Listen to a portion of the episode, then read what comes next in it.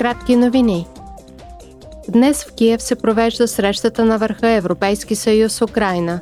Преди нея, евродепутатите обсъдиха как Съюзът може да продължи да подкрепя Украина в борбата срещу руската инвазия. Европейската комисия и шведското председателство потвърдиха пълната подкрепа за Украина от страна на държавите членки и европейските институции. Европейският парламент проведе пленарно обсъждане заедно с шведското председателство на съвета и председателя на комисията. На него евродепутатите представиха своите виждания относно начините за справяне с миграционните предизвикателства, пред които е изправена Европа.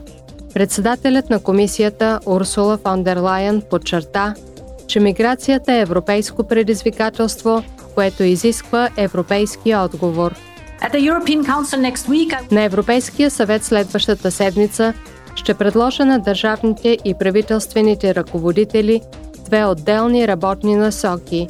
Едната е законодателният процес, а другата – оперативните действия, които вече можем да предприемем. Във връзка с законодателния процес, най-добрият отговор, който можем да дадем, е да постигнем напредък по новия пакт за миграцията и убежището.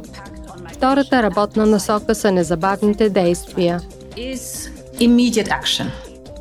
От името на председателството на съвета се изказа шведският министр по европейските въпроси Есика Русвал. Тя отбеляза, че на извънредното заседание на Европейския съвет следващата седмица лидерите на Съюза ще разгледат въпросите, свързани с миграцията, положението в Украина, економическия дневен ред и Европейския промишлен план. По въпроса за миграцията тя каза следното.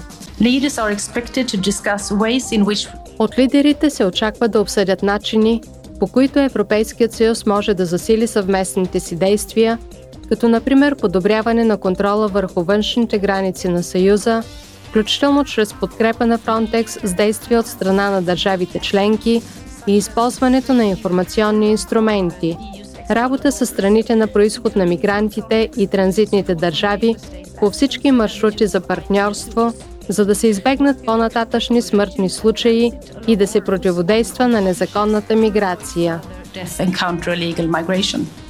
По време на дебата евродепутатите пожелаха да видят реални резултати в областта на политиката за миграцията и убежището вследствие на многогодишни дискусии между държавите членки.